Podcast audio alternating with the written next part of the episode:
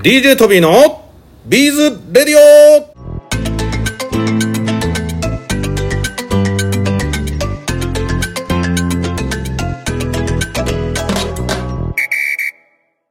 はい、皆さんこんにちは。DJ トビーでございます。ビーズやってますか？イエーイということで、本日のラジオも始めていきたいと思います。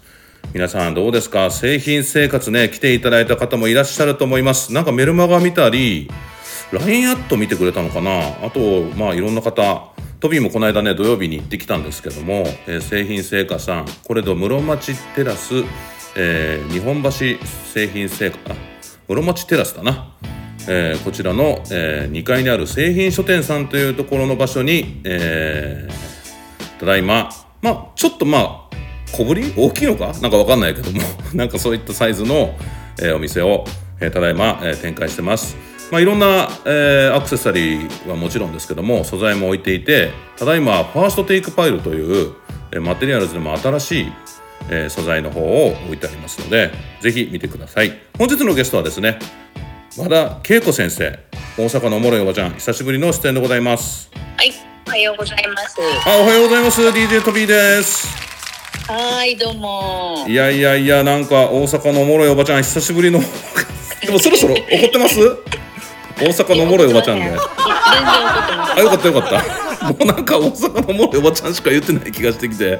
は。い。でももうあのいいですそれで。あありがとうございます受けてます。いや、でもなんか、ちょっと僕、久しぶりにね、ちょっとお話しさせていただくんですけども、なんか、い Facebook かなんかで見たんですけど、はい、なんか、スキューバーダイビングとか行かれました、最近？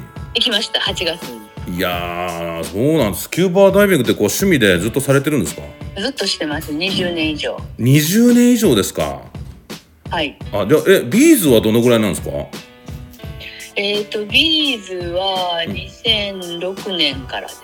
あじゃあビーズよりもスキューバーダイビングの方が長いんですねそうです。その前にもやってたんですけど手ぐすで、でもあの本格的に一生懸命やり始めたのが2006年です。ビーズステッチを。あそうですか。いやいや、はい。もう今はもうあれですもんね。そのアトリエバーゴっていうこう、まあ、不定期ですけどお店もされていてなんかワークショップとか先生方がそこで教えたりとか、そんな場所ももう作っておられる、えー和田先生でございますが、最近何か、はい。あのー近況というかそういったことってあるんでしょうかね？そうなんです。来週から大阪でうん作品展が始まります。月曜日から。あそうなんですか来週月曜日からもう作品展が始まるんですねはそうです。あ、はあはあはあ、そうなんですかあのそのアトリエバーゴでそうです。トビーが来てくれたあのアトリエではい、やります。あそうなんですねどんな作品展なんですか、えーっと、あ、東宝チャレンジに挑戦した方もいらっしゃるので、はい東宝チャレンジの作品とか、あはいとみんなあの新作ですよね。毎年作ってもらってるから。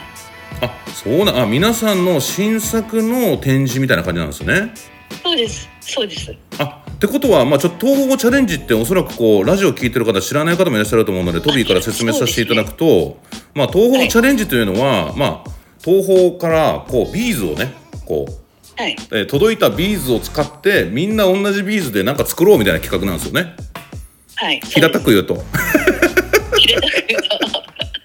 まあ同じビーズを使ってはい。作るみたいな、だからなんか同じような色がブワーって並ぶんですもんね。そうですそうです。でもあの TOHO チャレンジの人は今んとこ2人二人か3人です。あそうなんですね。でも楽しみですね、なんか年に何回ぐらいやるんですか？そういった作品展っていうのは。あ年に1回なんですけど、はい。大阪はあの11月に東京のギャラリー T でも同じようにさせていただきます。いやいやいやいやでもなんか嬉しいですね。じゃああのトビーもなんか見れるってことですね。そうです。ぜひ。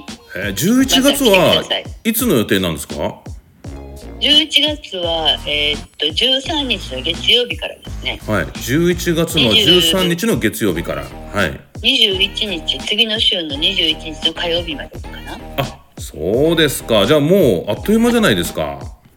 あっという間です。えー、なんかど何人ぐらいの作家さんが参加されるんですか？15名です。おすごい。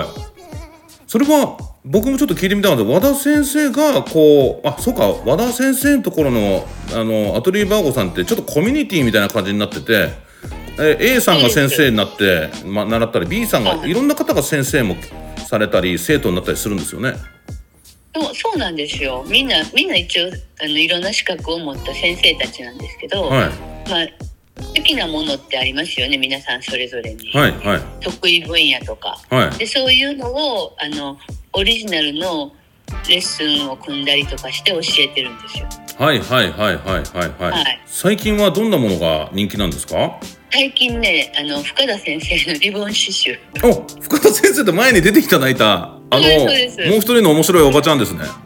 もう一人の もう一人の面白い大阪のおばちゃんです。あそうですか。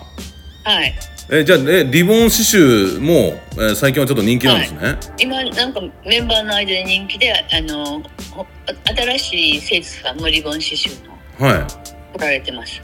でもなんか今こう刺繍とかってとてもなんか人気あるんですね。なんかやっぱ刺繍やってる方ってすごく多くて。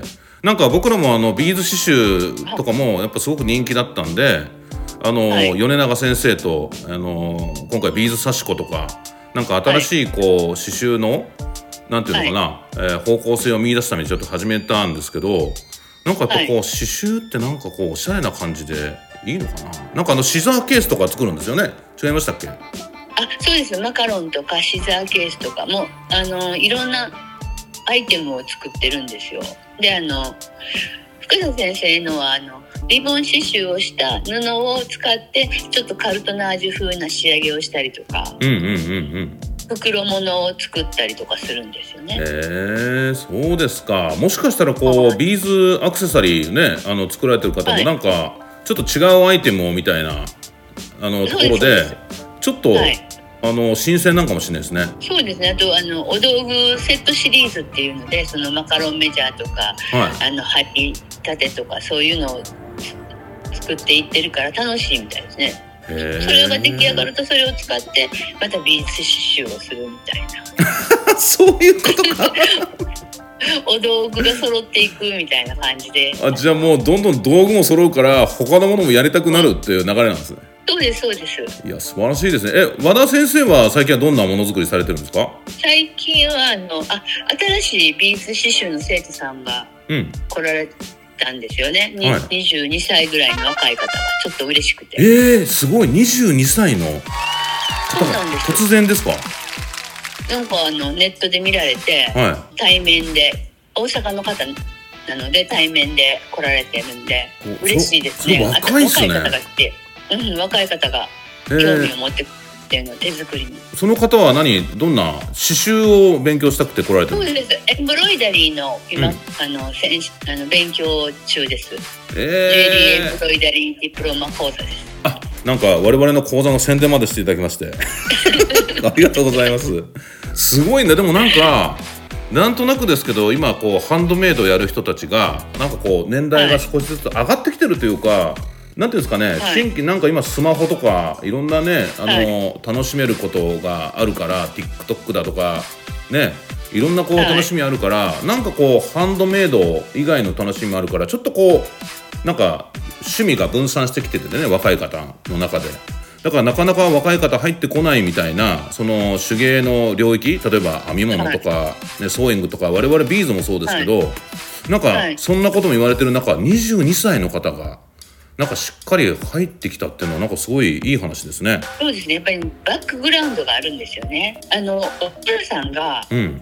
彼女のうん。なんか手作りが好きで、うん。ビーズ織りとかされてたみたいなんですよ。えー、そうなんですか。じゃあもともとそういうあの家にハンドメイドがあったってことなんですね。そうなんですよ。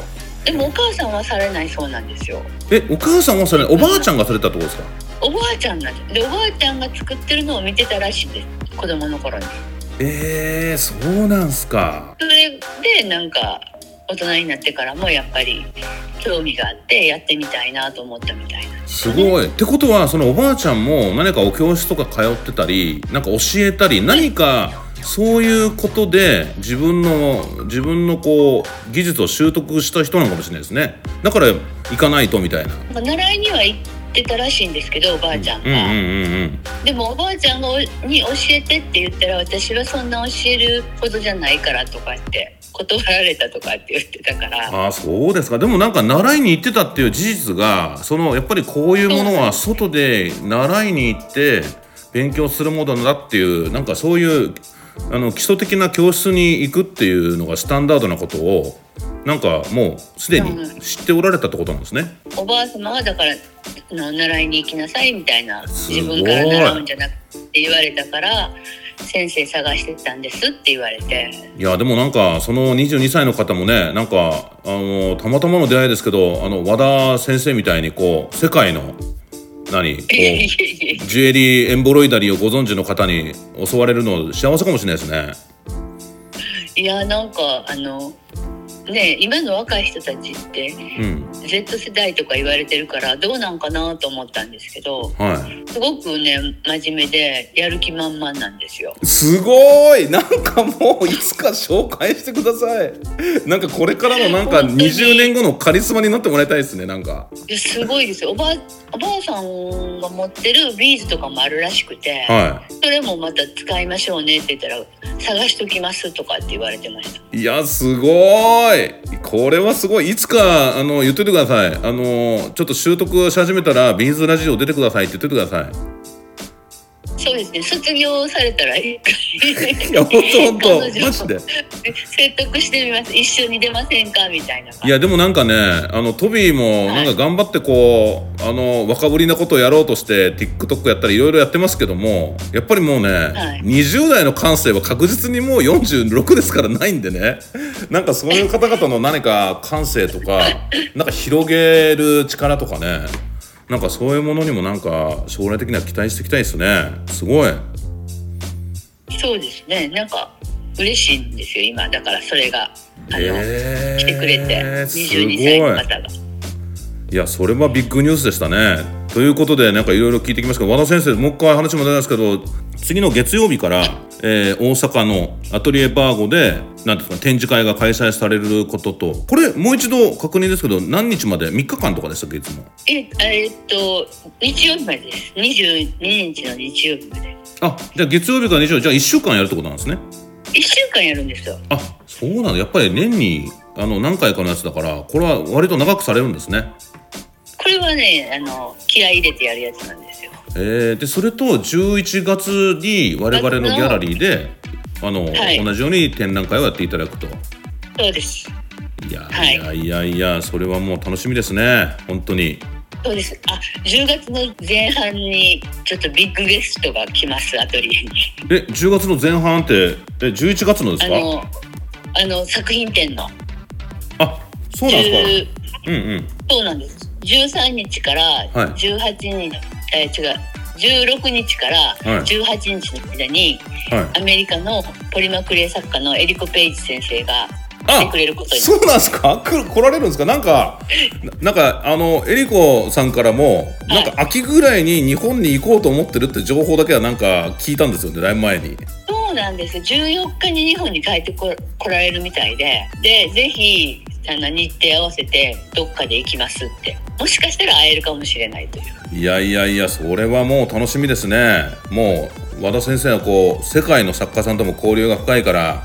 あのビーズ刺し子の東宝さんのキットあるあるじゃないですか、はいはあの飾れる刺繍枠あるじゃないですか。はいはいはい。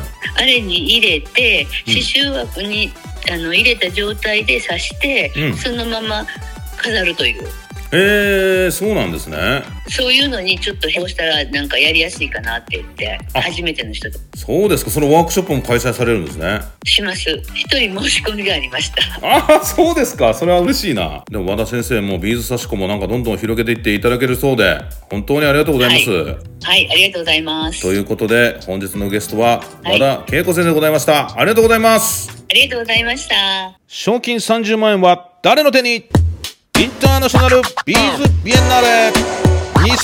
2024世界のビーズアートに出会える祭典。皆さんもぜひご参加いただけませんか？世界中からご応募可能でございます。一次審査はウェブから応募できます。無料で参加できますのでよろしくお願いします。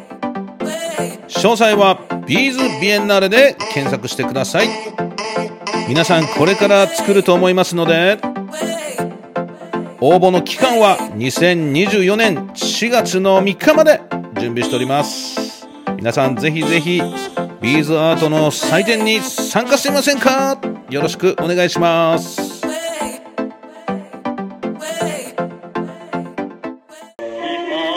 チャンネル登録お願いします。